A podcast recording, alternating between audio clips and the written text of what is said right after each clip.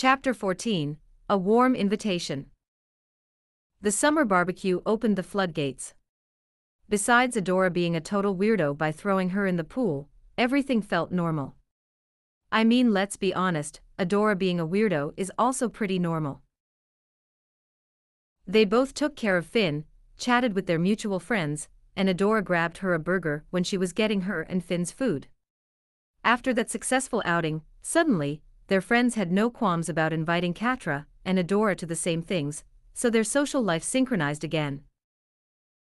Honestly, even while living in separate places, Catra had seen Adora more often in the last two months than in the last six leading up to their separation. Playdates with Finn, best friend squad board game nights, movie watch parties, restaurant outings, karaoke bar shenanigans, the list never stopped growing. It was an endless barrage of events where Catra couldn't help but notice Adora. Adora was present, not checking her work email, laughing at Catra's jokes, dishing back at Catra, listening intently about Catra's work, playing with Finn, flexing. It was all a reminder of how their marriage had been before when they were both friends and lovers. This would only happen to me. It's ridiculous, she thought. When she left Adora, she was sure about getting divorced. Suddenly, the emotional connection she was missing, the thing that drove her to separate from her wife, was available again, but only in the context of friendship. Adora cared but only as a friend. Most of the time, this was fine. But sometimes, she saw Adora walking toward her with a big grin on her face, and Catra simply wanted to. She tried to not think about it too deeply because overall, her life was a lot better than before they separated. Adora was present in her life and in Finn's. The time they spent together with Finn was so much better now, but it did have a downside. Now, she felt even more lonely when she was in her apartment without Finn. It's one of the reasons why she jumped at the opportunity to have lunch with her mom this weekend, meeting at a restaurant halfway between Bright Moon and Thaymor. It was a bit of a drive, but mom time was worth it. Katrina arrived 10 minutes late, strolling in as if she was early. Typically, mom can never be on time. She gave her mom a kiss on the cheek. Her mother sat down, removing her sunglasses and placing them on top of her head. She looks Catra up and down, blue eyes shining with mirth. Mija, you don't call your mother, you don't visit. How is my precious baby girl doing? The words sounded rough around the edges, but her mom's smile softened them into a light-hearted tease. Mommy, to do está bien. I am literally visiting you right now. She rolled her eyes. Also, I haven't been a baby girl in like 20 years. She pointed out, not for the first time and likely not for the last. Her mom rolled her eyes. No, we met halfway, this isn't a visit. And you'll always be my baby girl, Catra. Deal with it. She picked up the menu, eyeing Catra over the top of it. She looked like she might burst.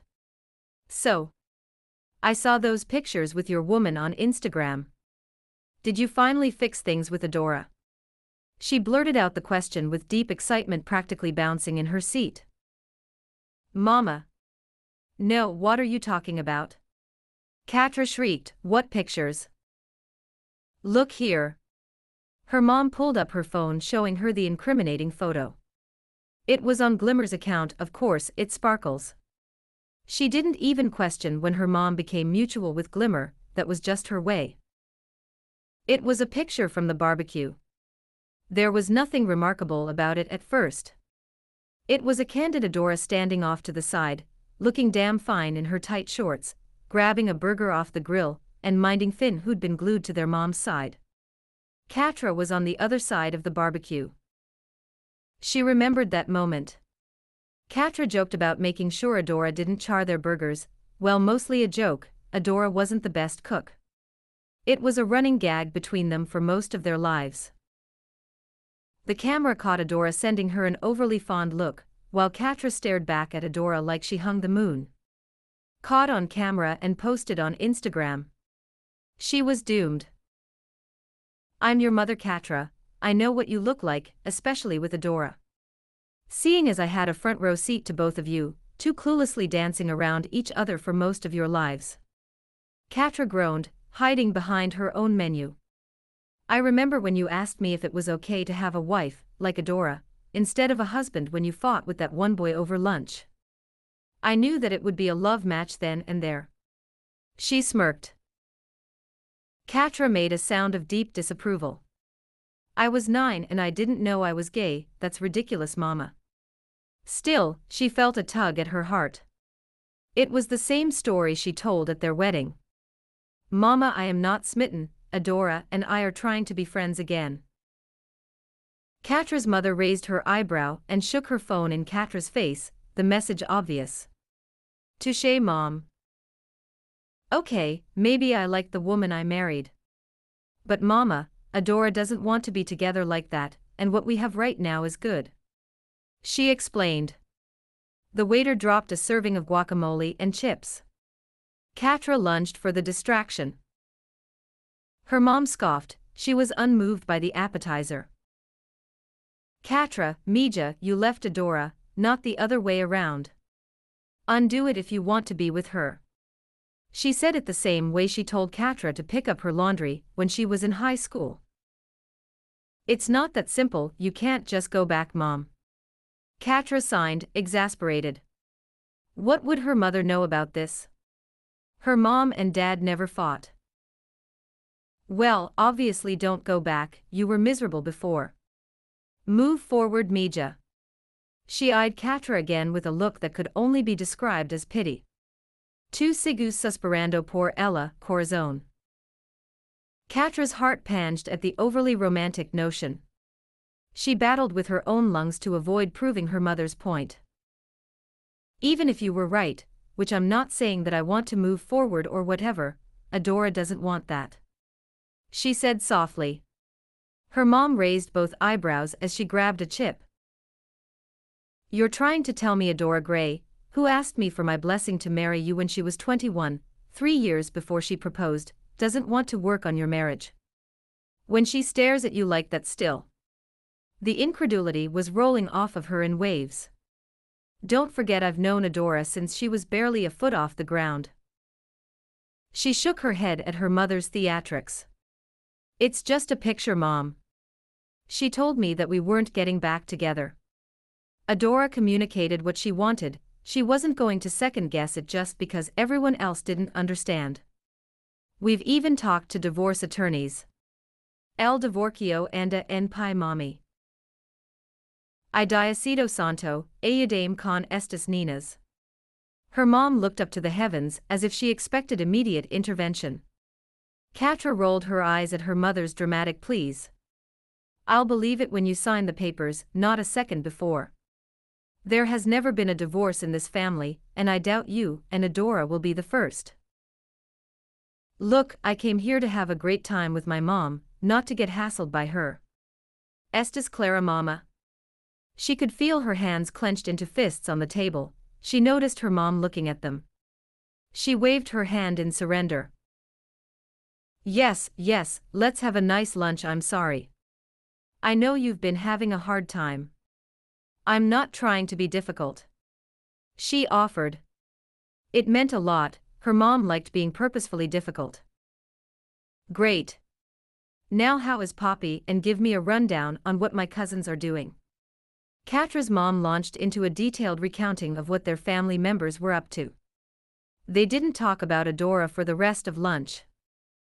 Then, when Catra watched Adora eat, she wasn't quite sure why she liked her. Adora was chewing on too big of a bite, her cheeks full in a way that reminded her of a squirrel. Do you ever think about boys? She blurted out. Catra watched as Adora choked on her sandwich, crumbs flying out of her mouth. What a dummy. Just shy of her 16th birthday, Catra had heard all the girls in her year tittering and gossiping about which were the cutest boys. All the girls except her and Adora. Catra knew why she wasn't interested in talking about the boys in her class. She'd gone on exactly one date with a boy, Rogelio. He was nice enough if a little quiet. The date felt mostly like a friend hangout, so Catra figured it was fine. At the end of the date, Rogelio kissed her, and the only thing that flashed through her mind was Adora's blue eyes, and how she wished she was kissing her best friend instead. So that was that. Since that date a few months ago, Catra wanted to tell Adora what she figured out about herself, but she worried that Adora would realize that Catra had a crush on her. It's like something out of a dumb romance book, falling for your best friend. Ugh, gross. What do you mean, Cat? Adora had finally managed to choke down the bite she had in her mouth. You know. Like, do you think about boys romantically? Or like which ones, I guess? Catra asked uncertainty as she bit her lip. Can you tell I have a crush on you, so you don't talk to me about the guys you like? Adora looked nervous as hell, glancing around the diner. Um, I don't have any crushes on boys. Right now. Yeah. You know, I'm pretty busy with school and volleyball. Heh. She gripped the back of her neck, a strand of hair falling out of her ponytail as she did so. Stars, she looked so beautiful. Catra took a deep breath. She had to be brave. I've never liked a boy before. She started cautiously, her tongue heavy in her mouth. She tensed, waiting for Adora's reaction. Adora didn't seem to pick up on what Catra meant, furrowing her brow in confusion. Huh, that's weird, I thought you liked Rogelio. Adora was twisting her napkin tightly between them, fraying the edges. Catra grabbed her hand to stop her. They were soft and warm. Catra needed another approach. I went on one date with Rogelio, but I didn't like him. I realized I only like girls. Adora looked like a deer caught in headlights. Suddenly, Catra became even more nervous. What if Adora thinks being gay is weird? She hadn't even thought of it as a possibility till that moment, and she felt stupid for not preparing for that. Adora's eyes are opened impossibly wide, a deep blue framed by fluttering eyelashes. Catra tried to pull her hand back, but Adora stopped her gripping it tightly within her own. Oh Kat. Thank you for telling me. You know I support you no matter who you love. Her voice was deep and sure, her smile blinding. Catra nodded but snorted internally. I don't think you would if you knew I loved you. Adora glanced around again and leaned forward. They were still holding hands and Catra's burned where she was touching Adora. Cat, me too. Catra's eyes widened worried she had said that aloud. You too, what? Your hand also feels like it's on fire, and you feel your heart flip-flopping in your chest. Um, I'm gay. I was meaning to tell you, but I was just worried about how you would feel about it. She explained, relief clear in her eyes. Catra understood now why Adora looked like that earlier. She felt so caught off guard, she hadn't considered that Adora could be gay too. I mean, I'm not trying to steal your thunder or anything. I'm sorry I probably should have waited, this moment should be about you. Catra smiled softly, this time she gripped Adora's hand. It's okay, dummy. It's good to know that we won't have to talk about dumb boys together. Catra jokes, trying to move the conversation along. Catra avoided the question she most wanted to ask. Do you think about me the way I think about you? Now. As she was getting back into town, she got a call from Adora. It wasn't too strange anymore for that to happen, so she answered without a second thought. Hey Dor, am I still good enough to pick up Finn at 4? Catra asked. Wow, I see how it is. No hey Adora, how are you doing? Did you have a good morning? How have you been coping alone with the gremlin that is our child? Catra snorted. The ribbing that would have been unimaginable just two months ago was commonplace now. Our child is not a gremlin, and if they were a gremlin, they'd get it from you. Now, what do you want? Or are you just calling to bother me?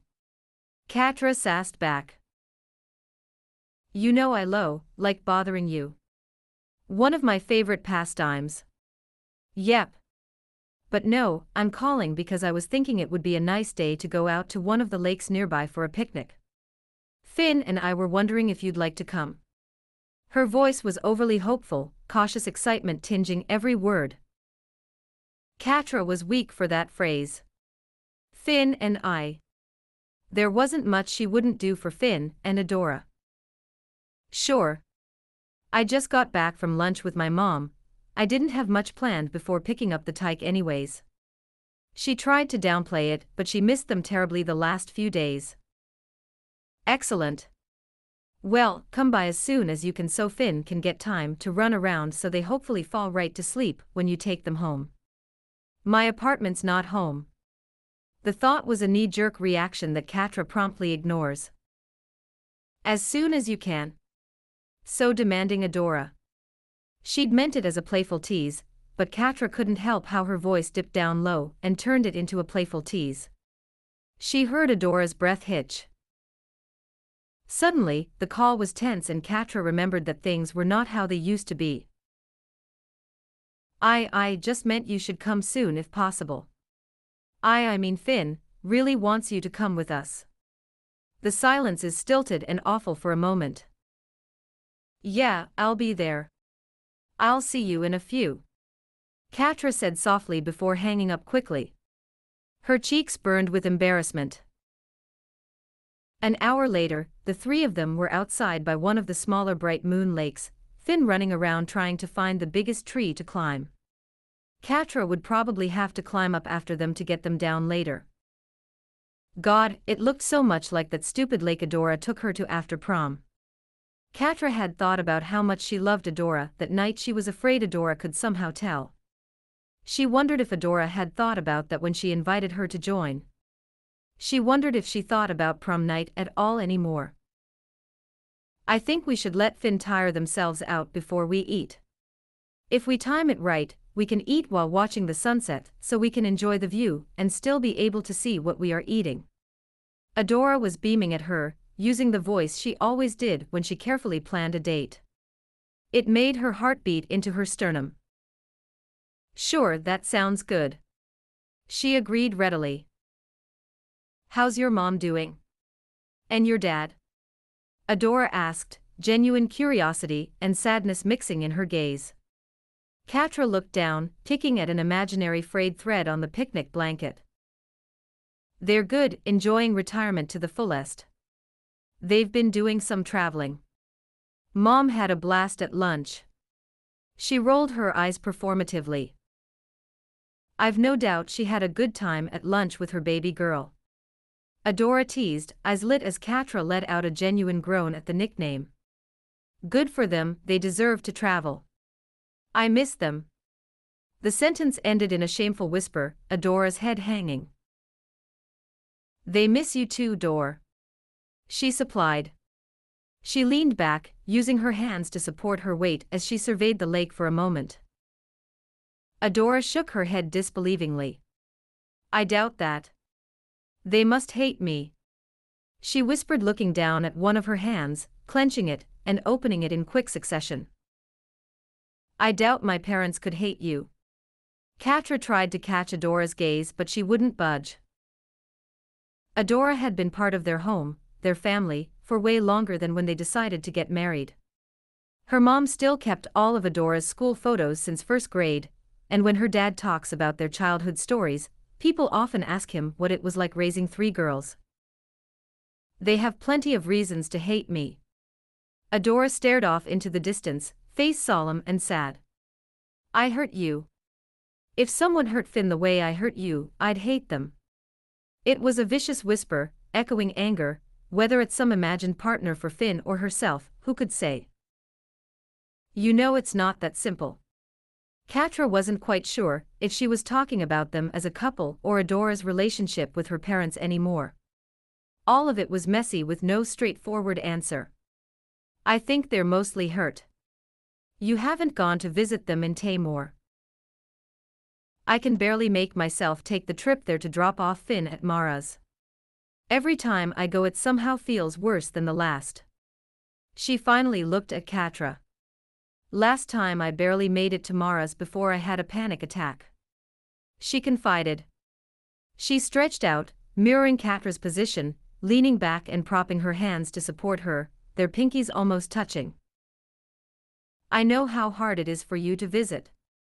And they know too. She assured me. Adora's relationship with Thaymor would always be complicated. I've forgiven you, and if they are mad about something, they'd forgive you too. Adora looked like a deer caught in headlights. You've forgiven me. She said dumbly. Catra stared back, feeling caught by her own words. She hadn't thought about it when she said it, but it was true. She was still hurt over everything that happened between them, but Adora apologized and changed her behavior. The anger and indignation she felt froze over, leaving a quiet sadness in its place. She'd never be happy that their marriage hadn't worked out, but she accepted it. Yeah. I guess I have. She politely looked away when she noticed the tears welling in Adora's eyes. She cleared her throat. If you miss my parents, I know mom wouldn't mind getting a phone call from you. She offered. Adora gave her a tight smile, fake as plastic. I'll think about it. Catra could tell by the way Adora said it that she would not be thinking about it at all. Thanks, Cat. The two words were loaded with emotion. For what?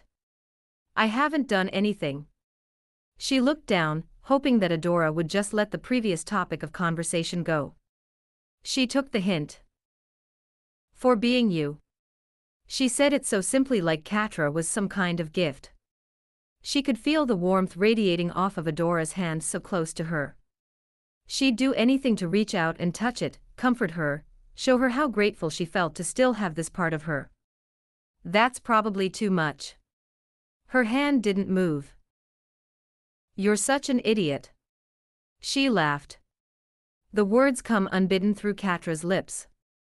Adora let out a bright loud laugh in response that took up all the space outside. For a moment she expected Adora to answer with I'm your idiot like she usually did when Catra called her names but of course, that couldn't happen anymore. Instead, she leaned back and shook her head while rolling her eyes.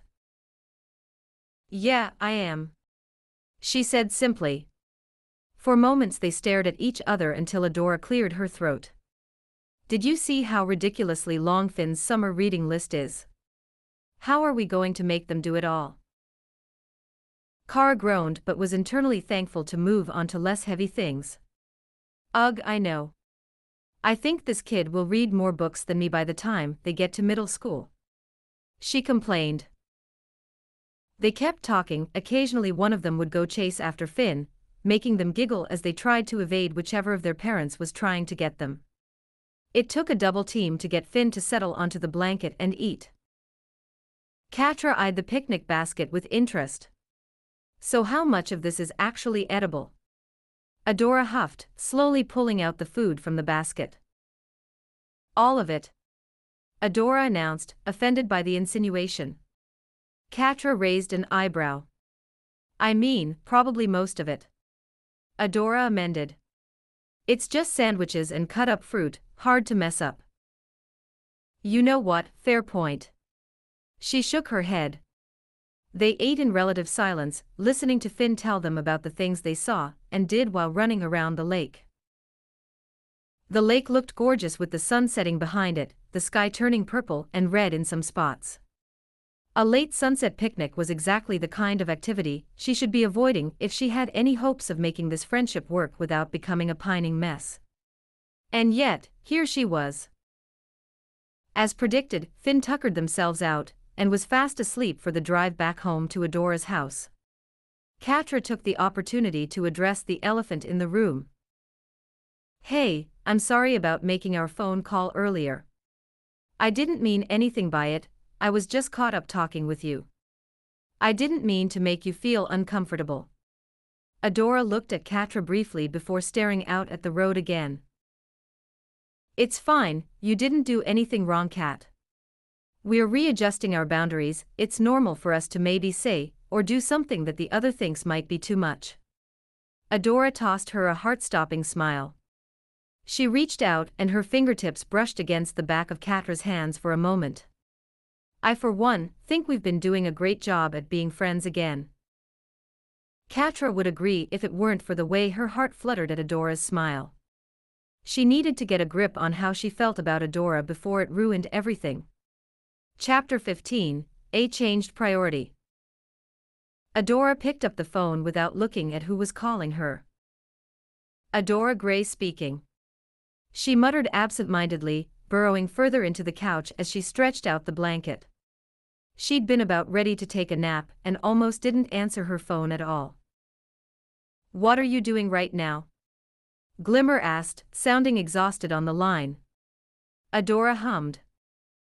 Currently. Nothing. I'm at home and kid-free at the moment. She explained, holding the phone to her head by hiking up her shoulder.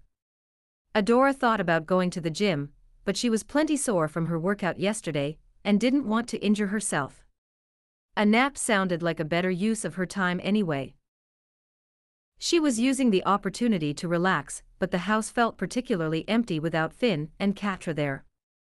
It always felt worse the first few hours after they left, like Adora could still pick up the sound of their laughs or see them chatting away happily if she just turned her head fast enough. I was hoping you would say that, I am right around the corner. If I don't stay out of the office today, I will murder my mother. She huffed, Adora could hear the sound that she assumed was Glimmer thumping her steering wheel. Keep your eyes on the road. And don't hurt Angela, she's a sweetheart. She admonished me. Glimmer scoffed and Adora startled when she heard brakes screeching. Yeah, to you, Adora. She's always being mean to me. She complained. She doesn't take me seriously. She just constantly fusses over me. You know, Glim, some people would love to have a mother fussing over them. Adora gently reminded me. Glimmer pulled in a sharp breath through her teeth. Sorry, sorry, not how I meant it. I know you know, but I'm sorry. Open the door and I'm in the driveway. She commanded. Adora could hear Glimmer's engine cut off as she pushed herself off the couch. Well, hello there, stranger. Adora greeted as she opened the door. Might as well be, I feel like I never see you anymore now that you and the baby mama have whatever weird dynamic this is. Glimmer teased, walking and making herself at home sitting on the countertop. She's not my baby mama. Adora sputtered, feeling her ears redden. Isn't she? Pretty sure she's the mother of your child. Sounds like a baby mama in my book. Glimmer's voice was innocent, but the smirk on her face is anything but. How about we talk about something that isn't Catra? Adora suggested, taking a seat on the bar stool next to Glimmer. Sure, what else is going on in your life then? Glimmer still sat on the counter, full attention on Adora.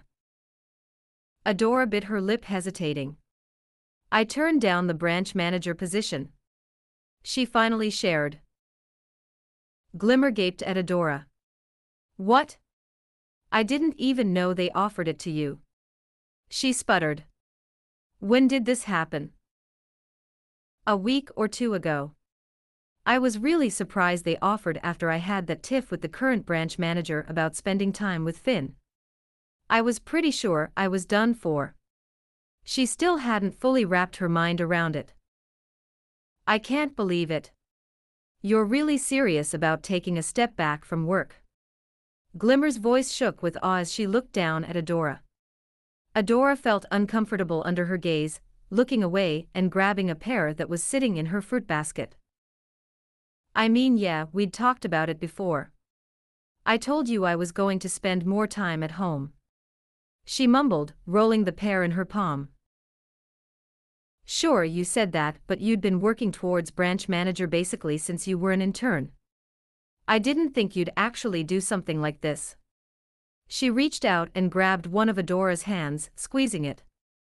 This is good. She breathed. I wasn't sure about turning it down. I thought about it seriously for a week. She explained haltingly. I won't say it was easy to say no because it wasn't. But I don't regret it. I considered all that I was going to have to give up, and it isn't worth it. Glimmer beamed at her, eyes warm. I'm proud of you, Adora. I know how hard it is for you to prioritize yourself and your home life when you've given up so much to succeed in your field. The words make Adora relax. It felt nice for someone to acknowledge how difficult it was to say no at work, although she wasn't doing it for the recognition. She was doing it for herself. She sighed, as a bit distant as she thought about her career. She'd had a lot to think about since getting the job offer. You know, I wanted to be branch manager for so long because it felt like it would unlock so many doors for my family. I could send Finn to a private school more likely to respect their pronouns, summer camp, family vacations. She let go of both the pair and Glimmer's hand, putting her palms on her forehead. You know you're worth more than what you give Adora. Finn loves you because you're their mom, not because you buy them things. Glimmer moved her hand to pat Adora's shoulder. I know, I just didn't want Finn to struggle like I did. It was hard growing up knowing that there were things that would always be out of reach because of money. Never mind all the other bullshit Weaver saddled her with. But I realize now that what I want to give Finn is my time and attention. Help them with their homework, talk to them, and take them out to do fun things. I've never felt closer with Finn. She couldn't help the smile that crossed their face. Ah, that's so cute, Dor. I love that you feel that way with Finn. Glimmer cooed, the look on her face seeming to be one that belongs to her husband. She bit her lip as she looked up at Glimmer. She'd been honest so far, it wouldn't hurt to go a step further. Saying no to the job, it wasn't just about Finn. I wanted to give Catra everything. We dreamed about what our future would be like for so long. It felt like we were finally living it, but there was always more I could give her. She admitted. I lost sight of what was important when I laser focused on this position. I wanted to prove that I was good enough, that I wasn't a disappointment. She laughed ruefully. Instead, I ended up disappointing the most important people in my life because of it. Are you doing this to get back with Catra? Glimmer asked cautiously. Adora smiled sadly, shaking her head. No.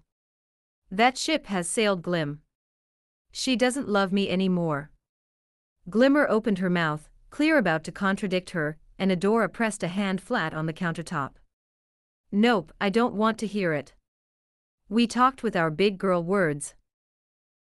And she basically told me she wanted a divorce when we rekindle our friendship. That doesn't sound like something someone who is in love says, does it? Glimmer deflated at that. Okay, no. But still, the chemistry between you two is like back when you were actually married and happy. That kind of thing can't possibly be one sided. She pointed out. Glimmer wasn't wrong, really. There were times when she was suddenly inches away from grabbing Catra's hand or kissing her forehead, and she didn't know how they managed to get so close so fast. But more than the comfort of physical proximity, they were of one mind. Countless times Catra would finish her sentence or send her a look over everyone's head, speaking a language Adora feared had been lost to time. She shook her head, refusing to dwell on it. Glim, I'm not going to get my hopes up for something that isn't going to happen. I turned down the job because I want to have more time with Finn and all my friends. That includes Catra. She set her jaw and started rolling the fruit under her palm again. Glimmer rolled her eyes. Yeah, sure, lump Catra in with the rest of us as if you haven't been seeing her three times as much as you see us. She accused light-heartedly. I want to be around Finn as his mom and Catra as a friend. Also, whenever you and Bow have your baby they're going to be spoiled rotten by their Aunt Adora. She grinned. Glimmer lit up at the thought. The conversation veered towards Bow and Glimmer's road to parenthood, although Adora's thoughts never strayed far from how much she wished things could be different with Catra. Then. Adora, I need to talk to you. Catra waited for Adora to be alone in her dorm room, and ambushed her. She'd never seen Catra look so serious. Adora started wringing her hands together. I know you're planning on getting serious with Huntara soon. Adora laughed and Catra narrowed her gaze, lips pressed together. Adora quickly cleared up the misunderstanding. Oh no, Kat, we broke up like last week. Humor still reverberated in Adora's voice. Huntara was nice and all, but she wanted way more commitment than Adora could offer, at least more than she could offer someone who wasn't Catra. It was one of the reasons she hadn't gotten around to telling Catra that they broke up. Her best friend's eyes widen, her normally tan skin going pale. But Glimmer said that you were thinking of moving in with Huntara for junior year. She sputtered. Catra grabbed her own arm and rubbed up and down, looking as if she was caving in on herself. Adora guessed she felt vulnerable, probably because she thought Adora changed their dorm plans last minute. Um, I have no idea where she got that from, but the thought never crossed my mind. She rushed to reassure Catra. We finally get to be roommates this year, why would I let that go? She asked incredulously. Why would I ever want any distance between us, Kat? Adora reached out and lightly punched Catra's arm. Besides, Glimmer knows Huntara and I broke up. I mean we only dated for like two months Kat, it was never serious. Adora rolled her eyes playfully. Some understanding seemed to flash in Catra's. Fucking sparkles, always meddling in shit that has nothing to do with her, Catra mumbled under her breath. Adora was more confused than ever. They figured out that they were still rooming together for junior year, what all was she missing? She took a step closer trying to catch Catra's gaze. She seemed to read the question in Adora's eyes. Catra squared her shoulders, looking at Adora head on. You know what, fuck it all. She almost sounded angry as she bit out, Adora, I've been in love with you since high school. I mean, probably my whole life if I'm honest. Catra's words were sure although they had a nervous edge to them. She stood there staring at Adora expectantly, but Adora didn't understand.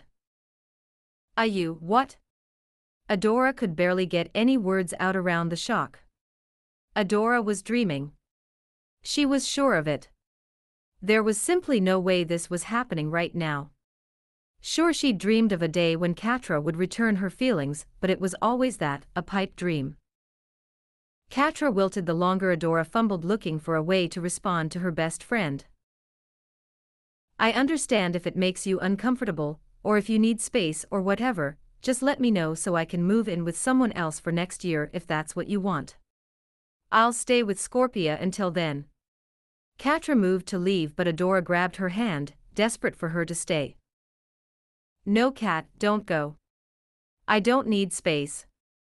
Adora pulled Catra closer. I just need you, Adora whispered as her hand trembled in Catra's. If Catra was brave, Adora could be brave too. I love you, Cat, for as long as I can remember. She admitted, finally getting it right. Wait, what? You love me? Catra looked dumbfounded. Adora smiled at her best friend.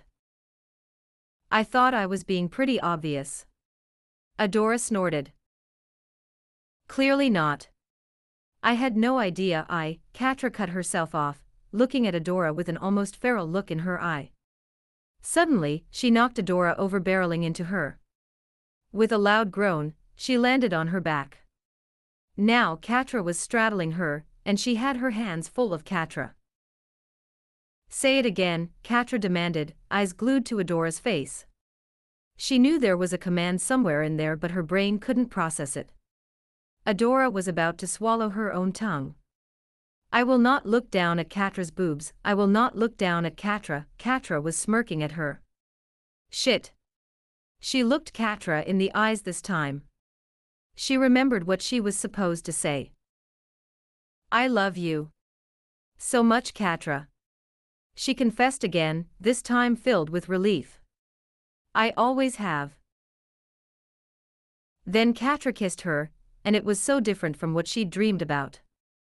It felt like coming home after an exhausting day, like taking a nap after swimming at the beach, like watching the stars on the back of an old pickup truck. It was natural and easy, like she was always meant to kiss Catra this way. They parted softly, Catra staying close, her body pressed into Adora's. Wow, Adora breathed. Catra rolled her eyes, but she couldn't stop the small smile playing at the edge of her lips. Don't ruin it, dummy. Adora then flipped them over so that Catra was the one on the ground, peppering her face with kisses as Catra giggled. She nosed under her chin, cuddling close and breathing Catra in. So do you still want to move in with your girlfriend next year? Adora said, feeling cheeky. Her whole body felt like a live wire, thrumming with energy. Girlfriend huh? Catra raised an eyebrow while squeezing the leg she hooked around Adora's waist. Adora was nervous all over again. I mean, shouldn't have assumed but I thought, she mumbled from on top of Catra. Catra shushed her with a kiss. That was never going to get old. Shut up dummy. Of course, I'm your girlfriend. Catra stated as a matter of fact as if she knew it would work out between them all along. Adora was going to combust from sheer joy. And of course, we're moving in together next year. We've already wasted enough time. Silently, she disagreed. She would wait forever if it meant she finally got to have Catra like this. Adora rushed forward to kiss Catra again, moving her hands to touch her sides. Catra suddenly leaned back, her eyes widened like saucers on her face. Adora, we could have been doing this for years. I feel so stupid right now. Catra pouted but she looked comfortable enough as Adora gripped her hips and drew her closer. They were still laying on the floor of the living room. Ugh Glimmer's going to be insufferable about this, she lied to me so I would confront you. And it worked. She screeched. Catra looked so insulted and Adora laughed aloud. Adora paused. I mean, we don't have to tell her that was why we ended up talking about our feelings. Adora pointed out helpfully sliding her hands around Catra's waist. Catra smiled, pleased with the idea. I like the way you think, princess. Catra snuggled closer and Adora sighed, dazed. Hey princess, why are we cuddling on the ground when you still have a bed in this apartment? She said in a suggestive tone. They eyed each other and took off racing to the nearest bedroom, laughing all the way there. Now. It was quickly becoming routine for Catra and Adora to spend some time together after Finn had fallen asleep on the days Catra dropped Finn off. They were currently sitting on opposite ends of the couch facing each other. Catra's eyes looked like they were on fire, alight with humor, as she retold the latest from the debacle that was Sebastian's quest for a tattoo. I don't get him. I mean when he first came in, he told me he wanted me to tattoo him on the spot because of what you told him about me. Catra eyed Adora for a moment. Actually, what did you say about me? I don't think I ever got around to asking. She needled with a smirk. I just, I said you were a good tattoo artist. Which is true. Adora defended. She could feel the heat in her face. She did a little more than say Catra was good, Adora all but gushed about Catra's art, and told Sebastian he'd be an idiot if he went anywhere else. Of course, that's true. That's all you said. The mischievous look on Catra's face told Adora that she knew there was more to the story. Yup. Adora said, popping the pea. I mean, it's true I did go off on a tangent about Catra's work, but I don't need her to know that. Sometimes she felt so transparent like Catra, could just see the love she had for her beating in her heart. Catra eyed her for a moment, but seemed to let it go. Anyways, get this, for the last month we've had three meetings for redesigns. She widened her eyes comically. Three meetings, Dora. And he kept changing. What he wanted. I keep upping the deposit and charging him for the meetings to see if he will just go away, and he just keeps paying without batting an eyelash. Catra looked so gorgeous, her hands moving animatedly as she talked, her eyes lighting up, and her hair bouncing a little as she delivered a great impression of Sebastian. I want my dearest Mermista to faint at the sight of Dragon's Daughter 3 on my chest. A true piece of art on my flesh. Catra burst out laughing at her own joke, and Adora laughed along with her. She shrugged as her giggle trailed off. It's easy money though, seeing as we probably are never going to get to the actual tattoo at this rate. Catra threw herself back as if she were exhausted merely from retelling the story. What a drama queen. You know I'm so proud of you. I always knew you'd be such a successful tattoo artist. The words might be too much and they absolutely reeked of affection, but Adora couldn't help it. Besides, she was allowed this, to be proud of her best friend. For a moment, Catra beamed at her. She was always one for praise. But then, a cloud seemed to pass over her face as she eyed Adora more seriously. Involuntarily, she leaned back, giving Catra more space. Did that make you uncomfortable? She asked softly. Internally, she berated herself. Of course, it was too much. She just needed to get a handle on. No. Adora's eyes widened at the answer and the silence that followed. She wasn't quite sure what to say to that. Catra seemed at a loss as well. Suddenly everything felt so awkward, and it felt like they'd stumbled backward 15 steps. Catra let out a loud sigh. I just, what you said reminded me of before. She said plainly, the edges of her voice raw. Adora furrowed her brow and leaned a bit forward, trying to see Catra's face clearer. Before. Adora trailed off, hoping Catra would shed light on what she meant. She really wasn't sure what Catra was getting at. Catra scanned her face for a moment with pursed lips. Before we were separated. She finished softly. Adora's heart beat wildly in her chest, Catra had never brought up the topic in such a forthright way since they rekindled their friendship. Do you remember that work holiday party where you tried to pass me off as an interior designer? Adora nodded solemnly. I do remember. I behaved like an ass. Sometimes it kept her up at night, reminders of moments when she disregarded Catra so completely. I felt like shit. She whispered, tucking her legs close to herself, retreating from Adora. It hurt but she understood. Sometimes it feels unreal, to hear you say these things now, when I think of how things were before. She admitted. Adora tried to swallow the lump in her throat, but there was no use. She covertly wiped a wayward tear, hoping Catra wouldn't notice. Of course, Catra noticed looking at her with concern. She moved to reach her hand out to Adora, to comfort Adora but she pulled back harshly. No. Catra pulled away as if burned.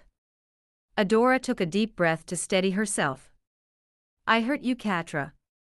You don't need to comfort me when you're the one who was treated poorly. She explained desperately. I don't deserve your compassion. Or for you to look at me like that. She gestured at Catra, her face a soft understanding that could be mistaken for pity if you didn't know her well enough.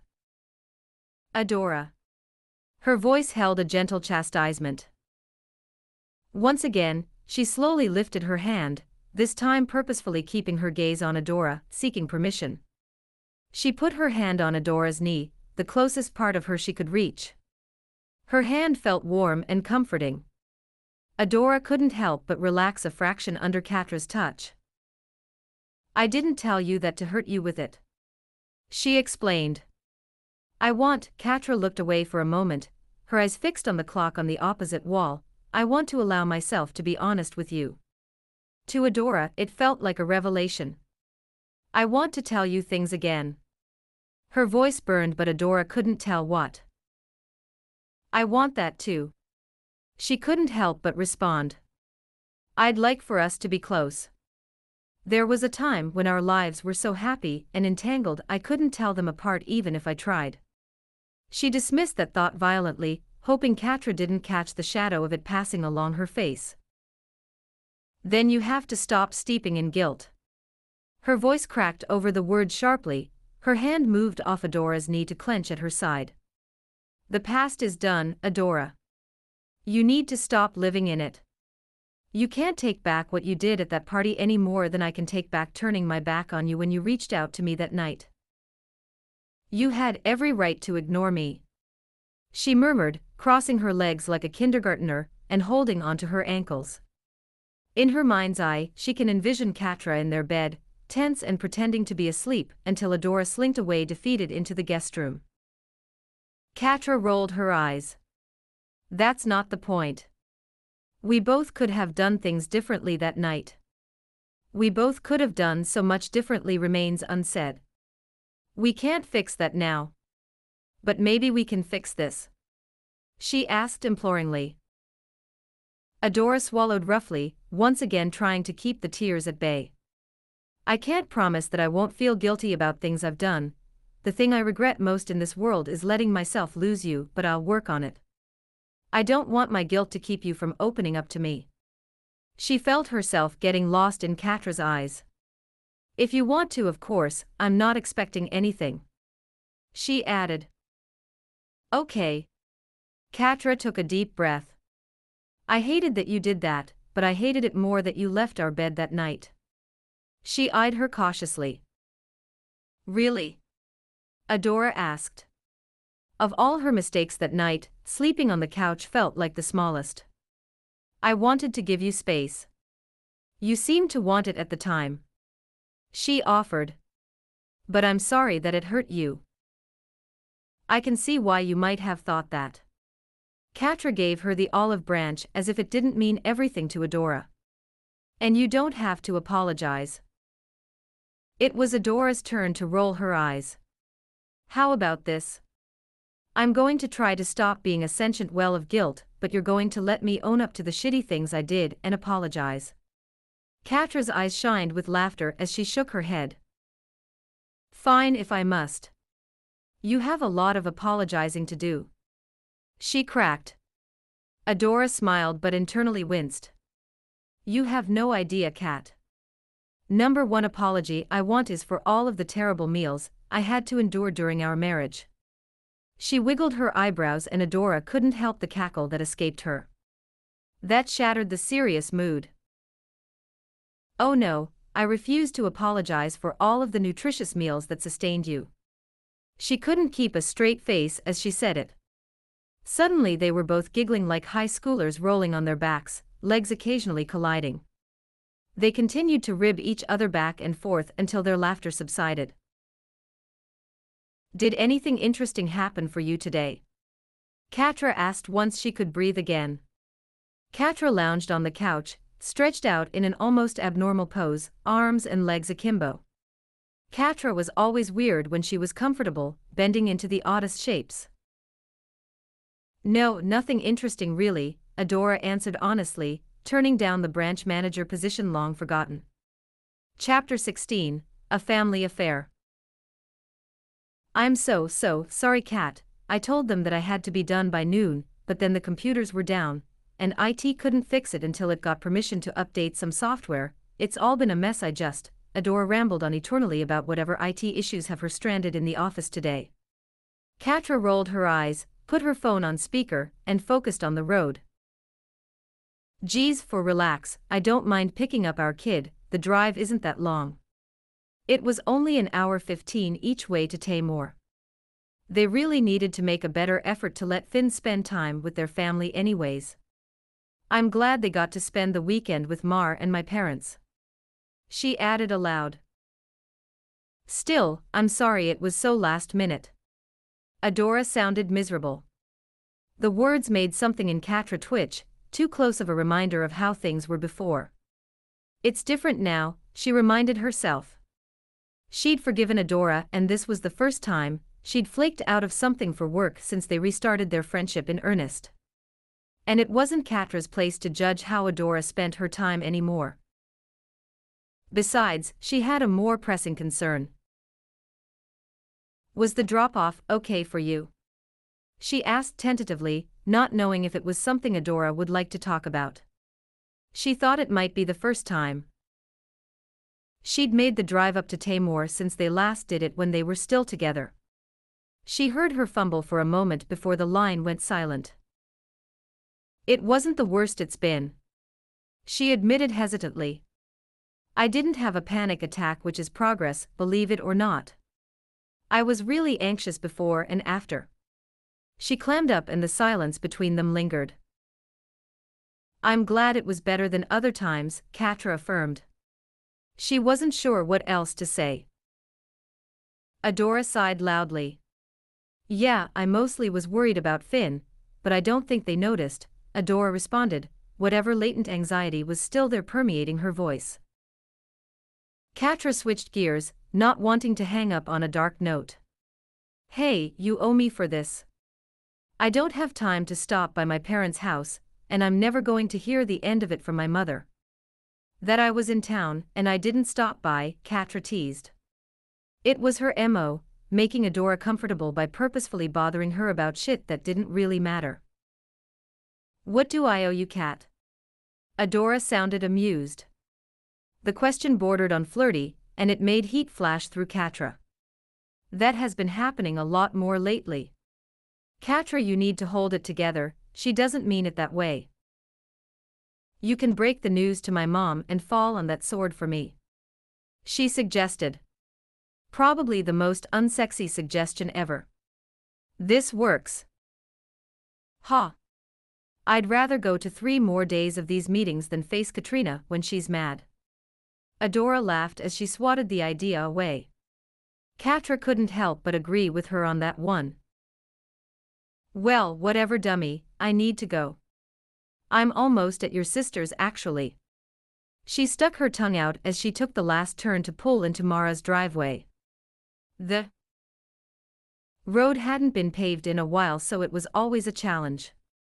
Catra heard Adora go unusually quiet on the other end, and she wasn't sure why. Adora? Are you still there? She tried, unsure if she lost reception. Adora sputtered, yeah, yeah. Please send Finn and Mar my love. Now Catra was the quiet one. Adora cleared her throat, clearly uncomfortable. Okay, Dor got to go. She hung up before the conversation somehow got more awkward.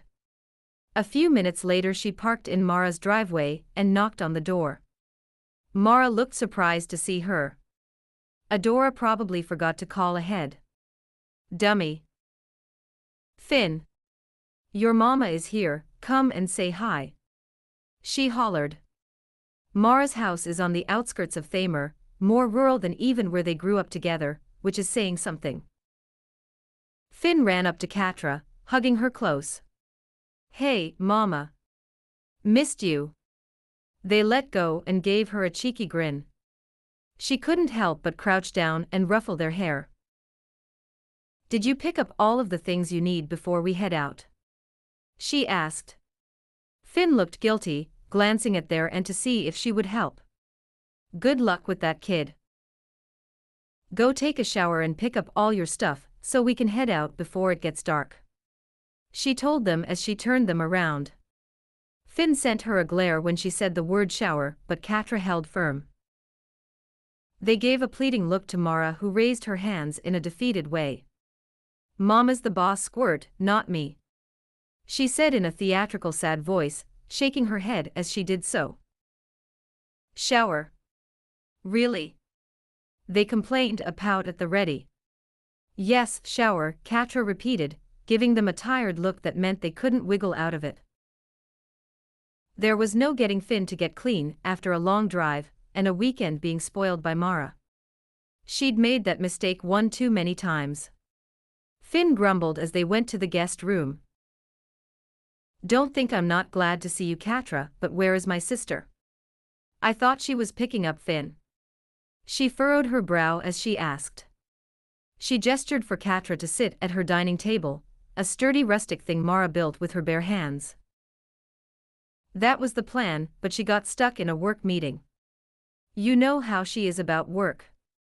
Catra replied, lips pressed together. Mara's eyes clouded over. That girl needs to stop working so hard before her life passes her by. She told me she was up for that branch manager position. Mara sighed sitting next to Catra. Catra's stomach dropped. She'd avoided talking about Adora's work for months until they finally addressed some of that elephant in the room the week before. It felt good to finally tell Adora about how she felt, even if it was just about one incident in the barrage that caused their marriage to crumble. Adora's work remained a sore spot, but wouldn't she tell Catra about this? She had no idea that Adora was in the running for the branch manager promotion, never mind that she'd received an offer. Is this why she looked so guilty when we talked last week? She shook her head and shoved her feelings down. I wouldn't know anything about that, I haven't really talked to her about her job lately, Catra responded honestly. Mara looked at Catra, really studying her face. How are you doing, Kit? Mara leaned her face in her head, looking at Catra with interest. She smiled at the nickname, the only person that called her that was Mara. I'm good, Mar, never better. She assured her, which was true in a way. Mara's eyes shined bright, and her smile was so warm. It reminded her of Adora. I'm glad to hear it. Mara's smile dimmed and she looked tentative as she bit her lips, gaze razor focused. Catra knew that look. What do you want to know, Mar? Catra asked, already feeling tired. The idea that Adora will be the next Bright Moon manager threw her for a loop, and she wasn't ready to get grilled. Mara sighed. I know it's not fair to ask you this, but is Adora okay? Catra's smile tightened. She should have expected this from Mara. I agree, Mar, that's not really fair right now. There was an edge to Catra's words, she's annoyed Mara would put her in this position. She sighed, looking down at her hands. I don't know. She seems to be doing okay as far as I can see. We're getting along better than when we first separated. I don't know what else to say. Mara still looked apologetic, but that didn't make Catra feel any less uncomfortable. I worry about you too, you know. You're just as much my little sister. Mara reminded her. Catra felt herself relax a bit. I know, Mar. I appreciate it. She knew Mara was upset by the news of their separation. I just don't want to talk about Adora with you. It's weird, you know. Mara rolled her eyes. Just because she's my sister doesn't mean, I don't see how she hurt you. How are you both hurting now? She crossed her arms over her chest as she sat up. Also, I grew up with you too, Kit. I'm not picking sides. Catra signed. Adora and Mara probably got their stubbornness from the same place. Okay then, what wisdom do you have for me? Have you and my mom been planning this? She accused, only half joking. Mara laughed at that, shifting her chair so she could lean back. I think you're better off talking with me than Katrina about things like this. Everyone knew Catra's mom was a firecracker. I just want to know that you two are actually doing alright, and not putting up a front for us. I know you're hurting, you don't need to hide it. That must be exhausting. This stays between us. Catra clarified. Mara nodded a warm smile back in place. I really am doing better, but I'd be lying if I said I didn't miss Adora. Catra caved, admitting this to another soul for the first time since everything changed between her and Adora. Mara's face stayed neutral, but she could see a spark in her eyes.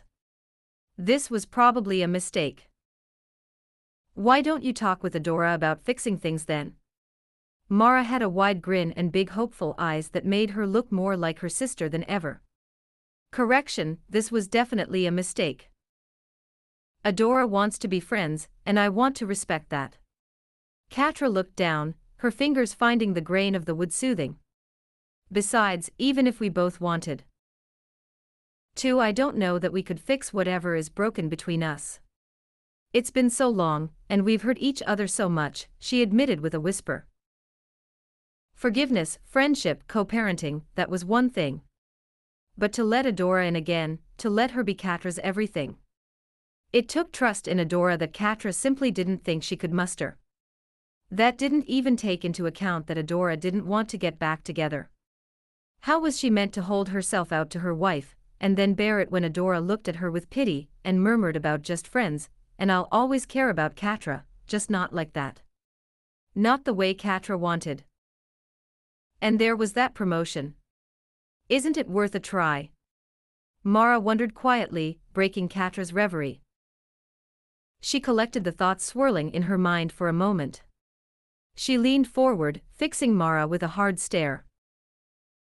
Look, that last year we were together was miserable. Adora didn't prioritize me or the time that we spent together, she just cared about that damn promotion. She didn't listen to me. She didn't love me anymore. She laid out all the facts for both Mara and herself. At least as friends, I get to keep a part of her. Even if it isn't what we had before.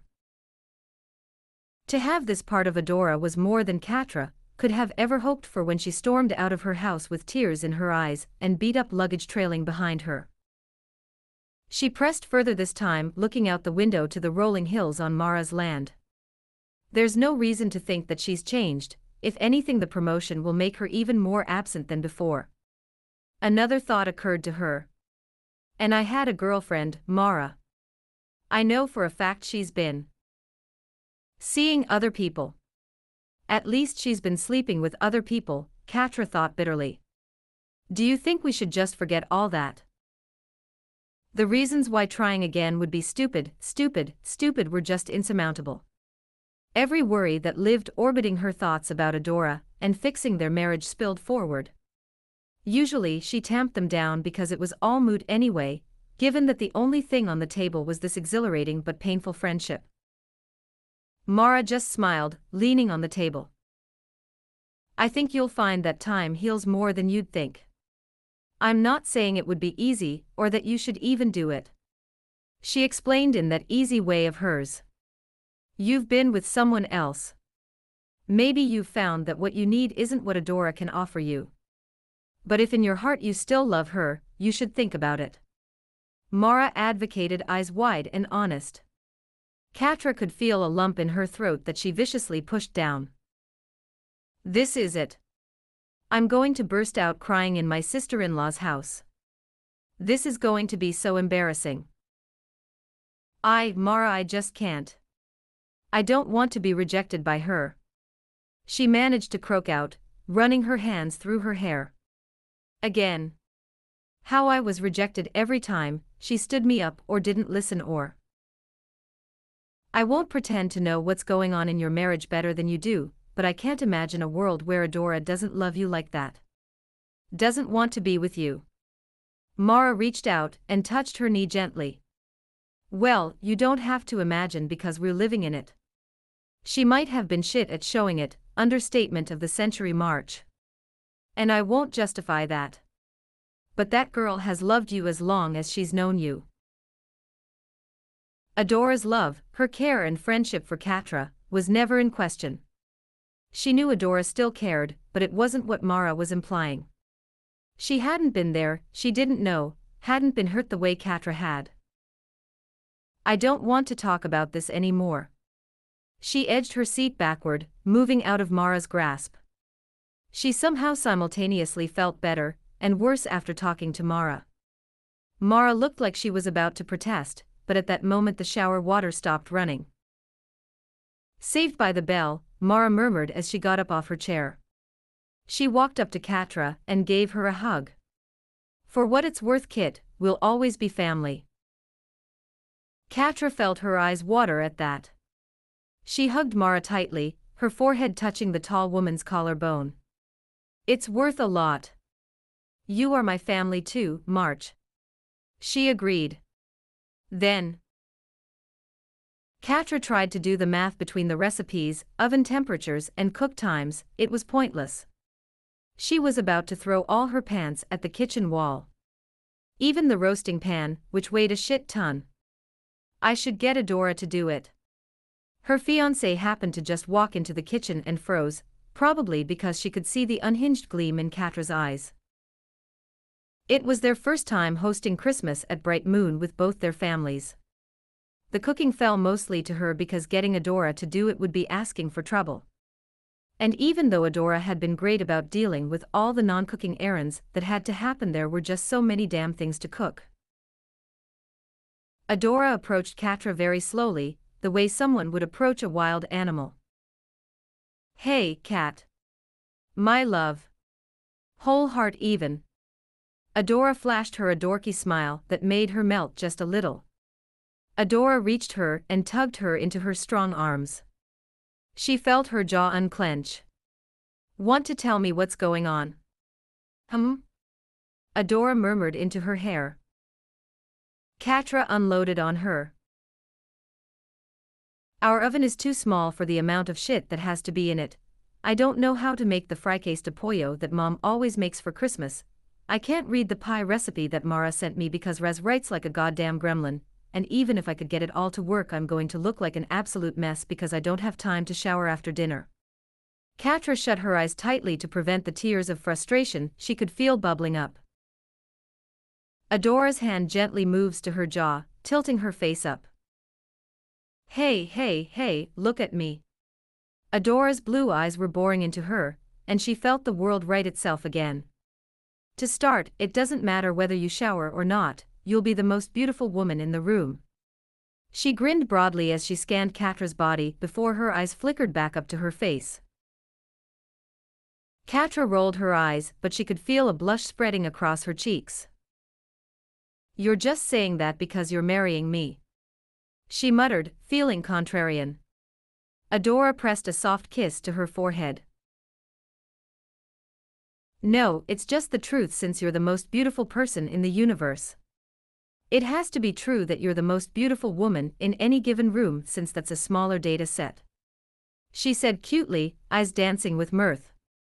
Her gaze softened and she tenderly held Catra's hands, interlacing their fingers.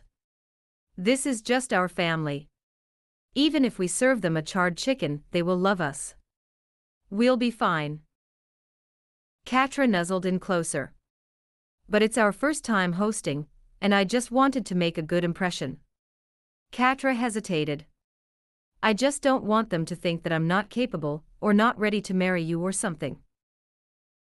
Adora let out a loud laugh. Cat, if making a perfect Christmas dinner is required to get married, I will never be eligible. Adora sputtered between chuckles, pressing her forehead against Catra's.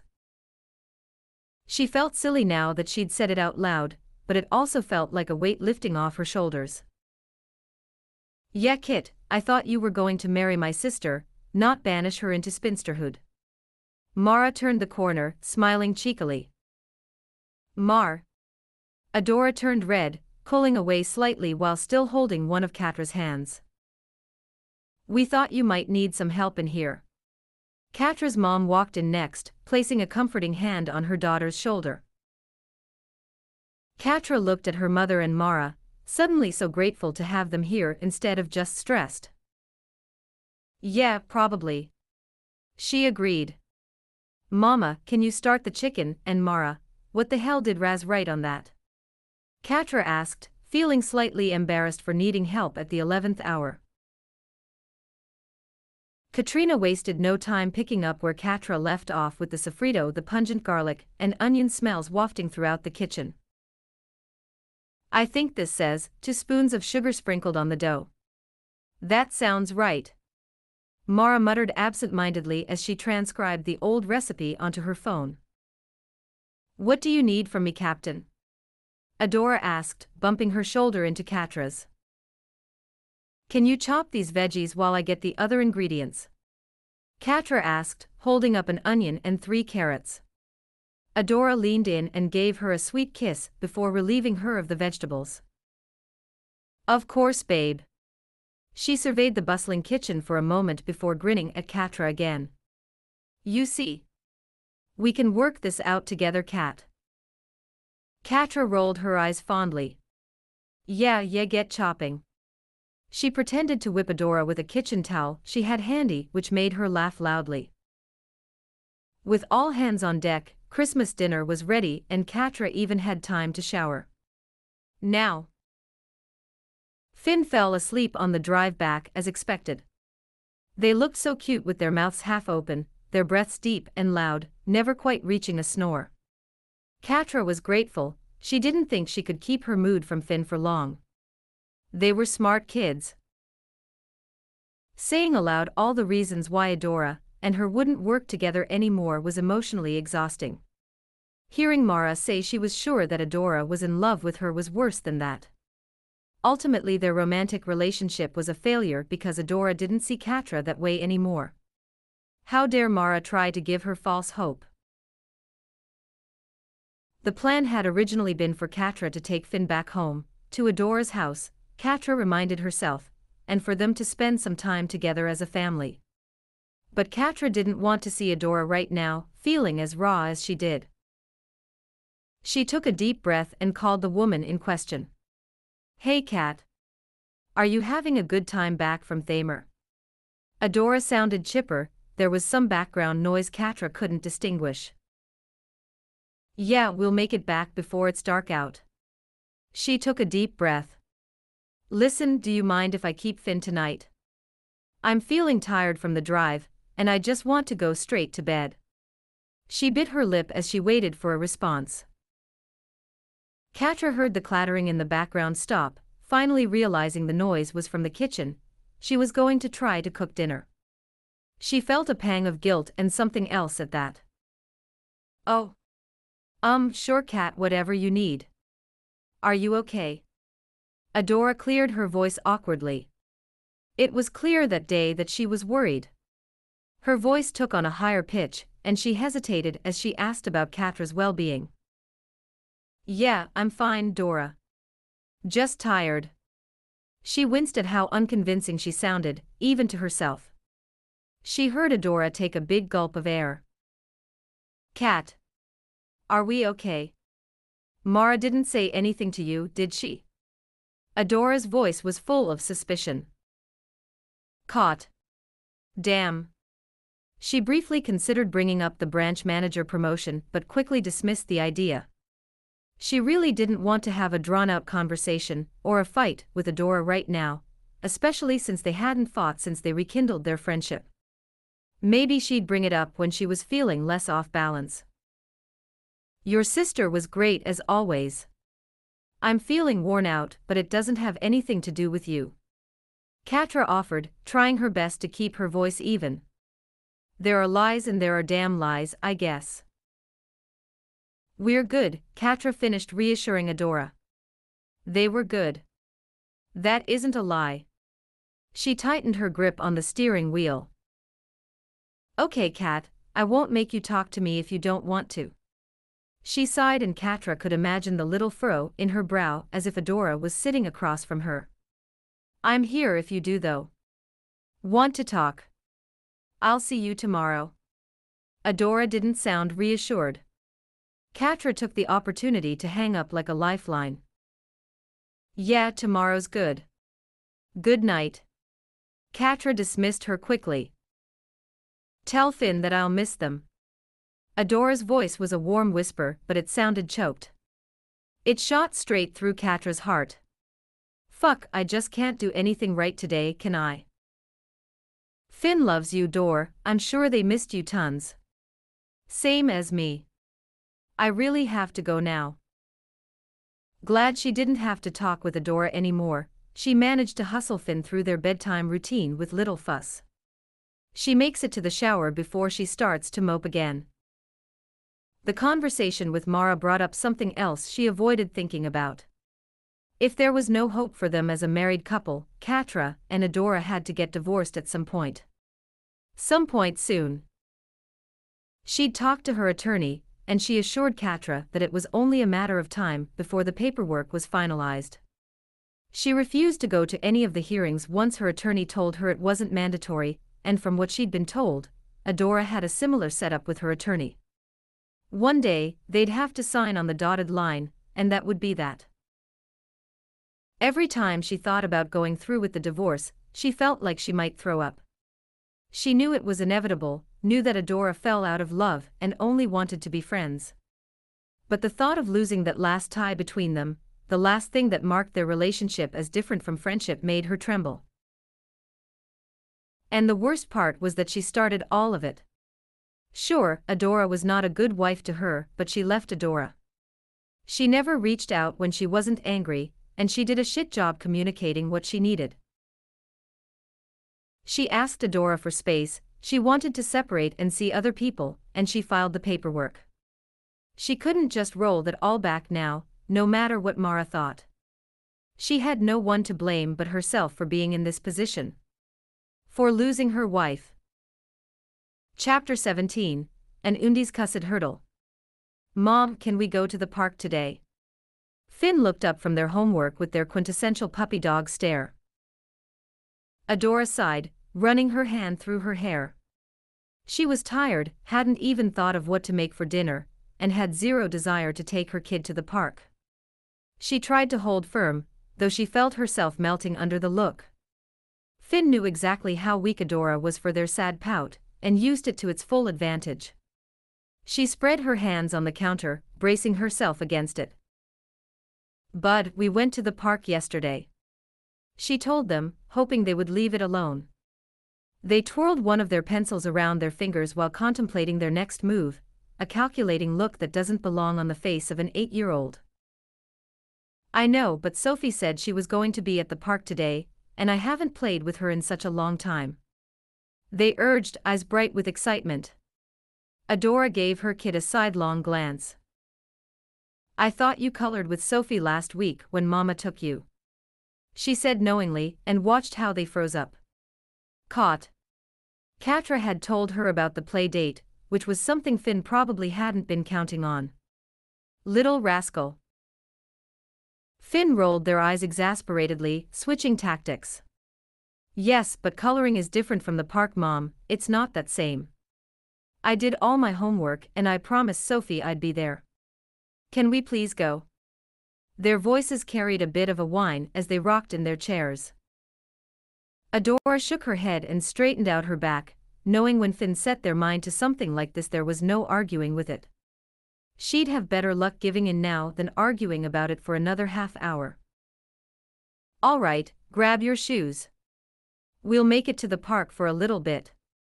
Adora sent them a hard stare. But only for a little bit, you hear me. They blew right past her making a beeline for their shoes. Yes. Thanks, Mom. They called over their shoulder, a giggle in their voice. Adora couldn't help but smile at the sound. She bit her lip and looked out the window, noting that it was still light out. If she was going to go to the park she might as well make the most of it. She pulled out her phone to text Catra. Hey, Finn and I are going to be at the park in half an hour.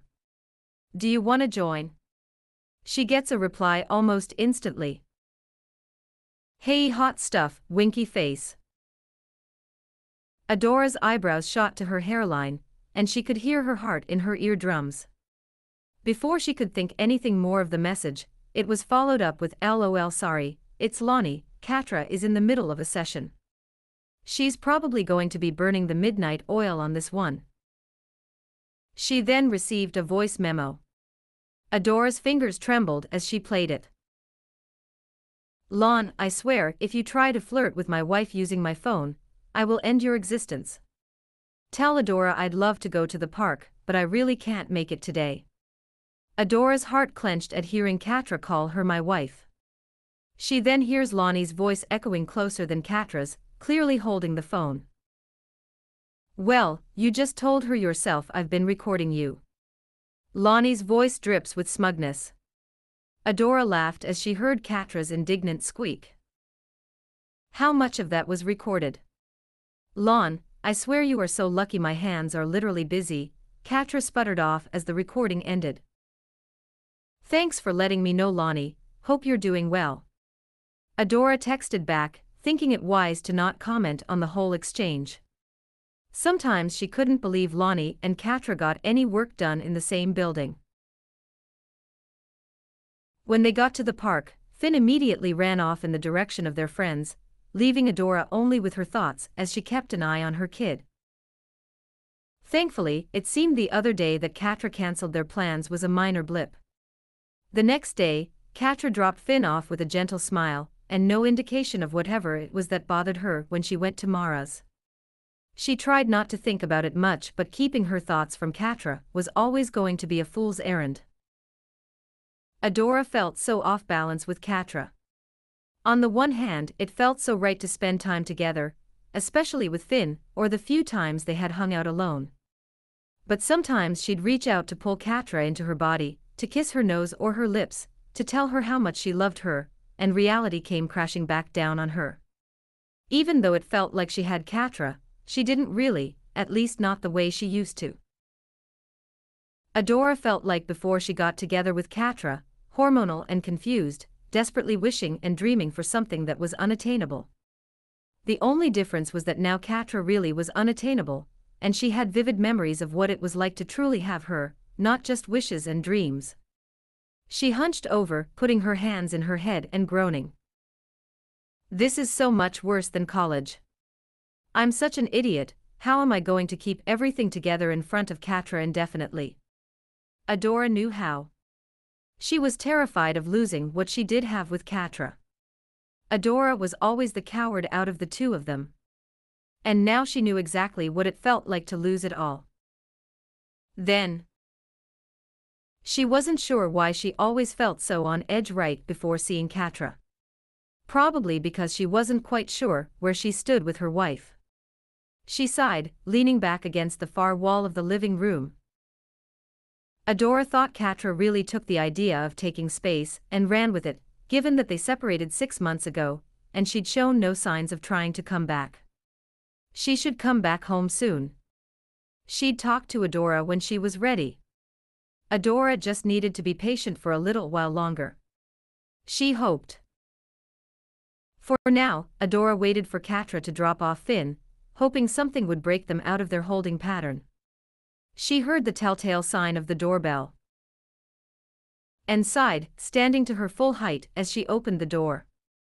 As always, Finn arrived excited about the quality time they spent with their mama. How are you doing, Finn? She asked gently, happy to see her kid. Great, Mom. Mama and I went to Thaymor. We saw Grandma, Grandpa, and Aunt Mara. I got to go to your favorite playground, they moved the swings to the back. Aunt Mara pushed me, and I got so far off the ground. Finn kept explaining their weekend trip to Adora and Catra's hometown as Adora froze over. She bit her lip to keep from frowning. She gave Finn the best smile she could manage. That's great, buddy. I didn't know you were going to Thaymor. I would have helped you pack more clothes. She couldn't help the way she pressed her lips as she tried to catch Catra's eye. Catra avoided looking directly at her, opting instead to look down at Finn. Figures. Adora ignored the brush off and listened attentively to Finn, as their voice got squeakier while telling Adora more stories. Next time you should come with us, Mom. Finn enthused. They didn't notice the tension in the room, or at least they didn't let on if they did. Adora hadn't been back to Thaymor since they separated, and she couldn't quite stomach going alone. She always hated going back to Thaymor. It sounds like you had a full weekend.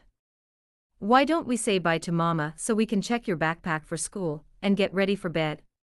Finn gives Catra a big hug, looking slightly dejected by the idea of her leaving. You and me both, buddy. Actually, Finn, why don't you go pack those books that you mentioned wanting to bring to Mama's apartment while I talk to Mom? Finn bounded up, excited at the mention of books. Adora whipped her head around trying to make eye contact again. Catra still avoided her eyes and her teeth tug at her bottom lip, a sure sign that she was anxious. Which in turn made Adora anxious.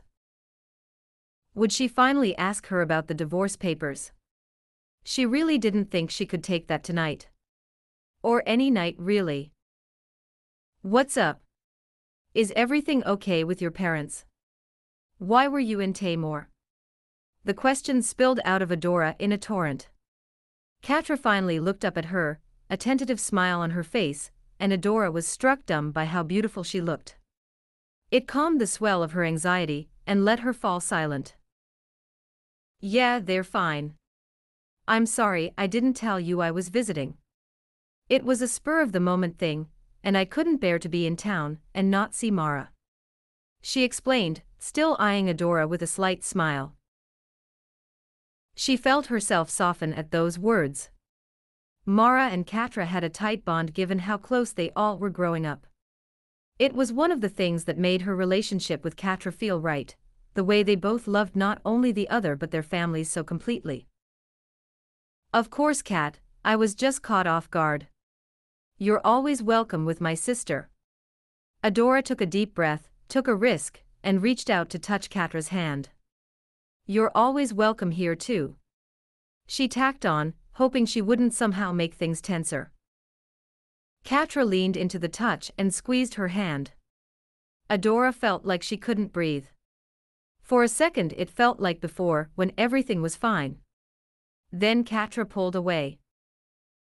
I wanted to talk to you about something else. Catra gnawed on her bottom lip again, stopped staring at Catra's lips you useless, and Adora's nerves shot up. Again. She has to be asking for a divorce. This is it. Adora braced her body for impact. I just wanted to let you know that I've been on a few dates with a girl. She said haltingly. I'll let you know if it gets serious enough to tell Finn, but I thought you should have heard it from me before you heard it from one of our friends. Catra stared at the ground, the wall, anywhere but Adora. She couldn't breathe. No amount of bracing could have prepared Adora for this. Oh no. This is so much worse. A few days after Catra left to stay with Scorpia and Perfuma, they discussed separating meant being able to see other people, but Adora never thought that would actually happen. She thought it was just a thing people said. She hadn't touched any woman but Catra in over a decade. She didn't want to. How could Catra? Was she so far removed from everything, from Adora that she just wanted to start anew? It was at that moment she realized things were well and truly over between them. She took in a sharp breath, anger burning in the pit of her stomach. Ah, okay, I, I really don't know what you want me to say, Catra. Do you want my blessing? The words came out with so much vitriol that Adora almost looked around to see who delivered them. Catra took a step back, looking like she'd been burned. But she wasn't, she'd burned Adora this time. I'm just trying to be honest and show you respect, Adora. She said in a controlled voice Adora assumed she thought was reasonable. Respect. Adora's temper rose even further. Wow. Thanks, Catra. I feel so respected right now, you know what, see who you want, go where you want, it clearly isn't any of my business anymore. She sneered. Adora opened the front. Door and Catra walked through but hesitated on the porch, turning back to look at Adora. She looked at Adora with pity. She didn't wait for Catra to leave before she slammed the door shut. Now. Hey Finn, talk to your aunt for a bit, yeah. Adora had finally managed to wrangle Finn into the car, after extending their park time by 10 minutes. While she had them trapped, she thought it might be a good idea to have them call Mara. Yeah. Finn sounded excited at the prospect. Adora nodded and dialed Mara, putting the phone on speaker and holding it over the car's center console. Hey kid, how are you? Mara picked up the phone almost immediately. Auntie Mara. I just played with some friends and now mom and I are going home. Finn jumped in before Adora had a chance to say hi to her sister. She shook her head and let her kid take charge. Oh, Finn. That's a really cool tyke. What did you play? She asked, voice dripping in affection. Finn gave Mara a full recounting of their day, and then passed the phone on to Adora. She took it off speaker after Finn said their goodbyes. Hey Mar, still have time for your sister. Adora teased using one hand to put the phone to her ear, and the other on the steering wheel. I always have time for you, kid. You sound so much happier now, I can hear it over the phone. She said softly. Adora can feel her smile. I am. I'm sorry I couldn't pick up Finn last weekend and I didn't warn you about it. Work got crazy. She sighed and her hand tightened on the wheel. She really had to make it up to Mara. It's fine, I saw you when you dropped Finn off, and it was nice seeing Catra. Mara used that as a transition. Speaking of Adora, I know there are little ears, but you should really speak to your wife. Adora rolled her eyes. I talk to her all the time. At least once a day. Catra and Adora had picked up on texting regularly about anything and everything. You know that's not what I meant, Mara said exasperatedly. She'd been urging her to try to fix things for a while. Speaking of Adora cleared her throat, that person. Did you say anything to upset her? She couldn't shake the feeling that Mara did something that made Catra cancel their afternoon plans. I would never try to upset Catra. And if we did have a private conversation, then that's between Kit and I. I'm not a snitch. Mara sniffed. But if you care to know, maybe you should just have a chat with her.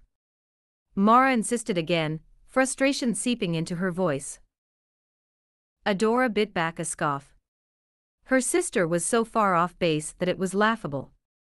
And even if there was some spark of interest between them, Adora couldn't be the one who upset the balance they managed to find. She wasn't the one who left, wasn't the one who wanted to be just friends.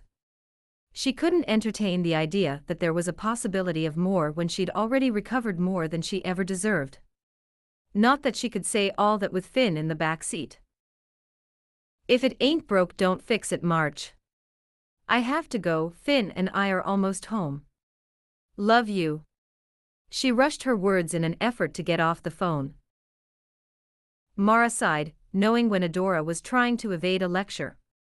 I love you too. Be good to my favorite nibbling. She warned.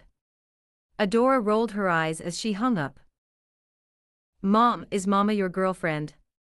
Finn suddenly piped up from the back seat. Adora caught their inquisitive stare through the rearview mirror, and was glad she could keep her eyes on the road as she answered the question. Um, no, Finn, she isn't. Why do you ask? She wasn't expecting Finn to broach a topic like that so directly. Although she was glad they felt like they could ask. She wished Catra was here to help field the question. You hang out a lot with Mama, and Bryce said he was Sophie's boyfriend, and they hang out a lot, Finn explained. And you were married before. They dutifully pointed out. Ah, I see. I can imagine sometimes it can be confusing, your mama and I. She tried to sound sympathetic as she scrambled for an answer that was appropriate for an eight year old. Well, we're friends, Finn. We don't have a romantic relationship right now. We like to hang out platonically. Platonically. Finn's head tilted in confusion, almost leaning into the seat belt across their chest. Adora met their eyes through the rearview mirror. It means not romantically. She explained. So you could have a girlfriend? Finn asked, their tone full of doubt. I could. She agreed. She probably wouldn't, but she could. Theoretically. And Mama could have a girlfriend. Adora kept her face neutral as her thoughts automatically drifted to Starla. Yeah, bud. She answered. So you're just friends like me and Sophie. Finn tried again, voice filled with skepticism. Exactly. She affirmed again. But more because we're a family. Finn made the statement almost like a question. Yeah, that's true, Finn. Your mama and me, we're really good friends because we're also family. Like with Auntie Glimmer and Uncle Bow. They're friends that are like family or Auntie Fuma and Scorpia. She explained, hoping that Finn would accept that answer. Okay, I guess that makes sense. They admitted grudgingly. So, Mama isn't moving back home. Adora felt her chest tighten at how small Finn's voice sounded when they asked that question. She couldn't help but sigh longingly at the thought. I don't think so, Finny. But that doesn't mean we love you any less. She comforted me. I know. They said, looking down at their feet as they nudged the seat in front of them. Adora reached her arm back and lightly squeezed one of their calves in assurance. Do you like it better now that we're hanging out together? Or would you rather we did things like before? She asked, genuinely curious. She waited nervously for the answer. If spending more time together was hurting Finn, then they'd have to stop no matter how much the thought made Adora tremble. Finn shook their head adamantly. No. I like it like this. You and Mama are happier, and I get to see you more. I don't want to go back to not doing things. Together. Adora's chest loosened a bit at hearing that Finn preferred how things were now. She nodded her head. Okay, that's good to know, kid. I'll make sure to let Mama know that you like family time, so we can keep doing it all right. But what we do as a family doesn't mean Mama and I are anything more than friends, all right. She clarified again. She didn't want Finn to hold out hope of something that wasn't in the cards. That kind of hope wouldn't do much for either of them. Okay. They nodded, looking back down at the toys they took to the park.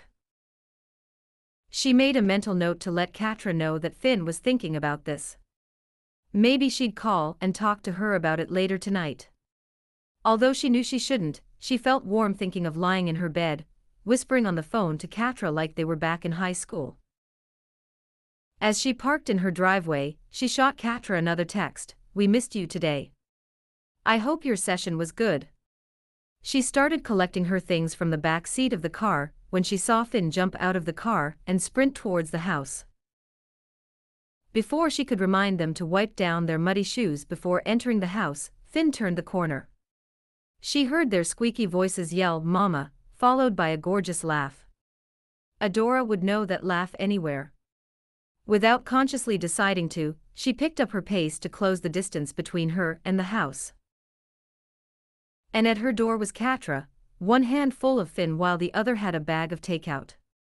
Adora felt like she got the wind knocked out of her. She pressed her foot into the gravel, trying to focus on the crunch or the weight of her boot. Anything to keep her from floating off the ground. Catra looked at her amusedly as she placed a tender kiss on Finn's head. I finished my session and I decided to grab some takeout. I thought you two might be hungry, so I grabbed extra. Figured I could surprise you with dinner. Catra's voice turned soft and tentative. I hope that's okay. Adora grinned as she unlocked the door, never taking her eyes off Katra. Of course, you know I never turn down free food. Adora jokes, hoping to disguise how lovesick she felt at the idea that Catra had thought to surprise them. Catra smirked. Of course, that's what I was banking on, princess. She teased as she made her way past Adora and into the house.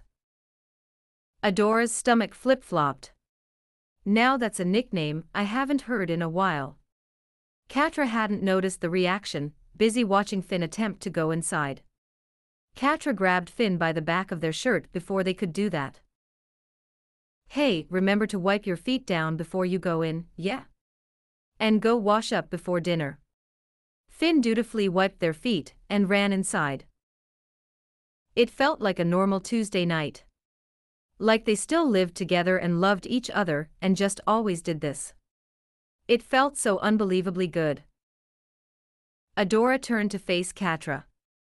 Seriously, thank you. If it weren't for you, we would probably be having peanut butter and jelly sandwiches tonight. She admitted with a small laugh. Adora resisted the undeniable urge to kiss her, and instead grabbed Catra's free hand, rubbing circles with her thumb. She'd taken to doing that any time she felt like her feelings were too big to contain in her body. Katra stared back at Adora, looking like she was trying to figure out a hard math problem or sing the alphabet song backward in her head. Adora held her stare, sure her curiosity was obvious in her expression. After a moment, Catra's face cleared and turned soft. PB&J isn't a bad deal. Come on, let's go inside before the food gets cold. She said as she tilted her chin towards the door. Instead of letting go of Adora's hand Catra tugged on it, dragging her inside. Her heart swelled. Adora would keep her feelings to herself because having this, Catra bringing takeout, calling her princess, being a family again, was everything she needed, even if it wasn't everything she wanted. It would have to be enough.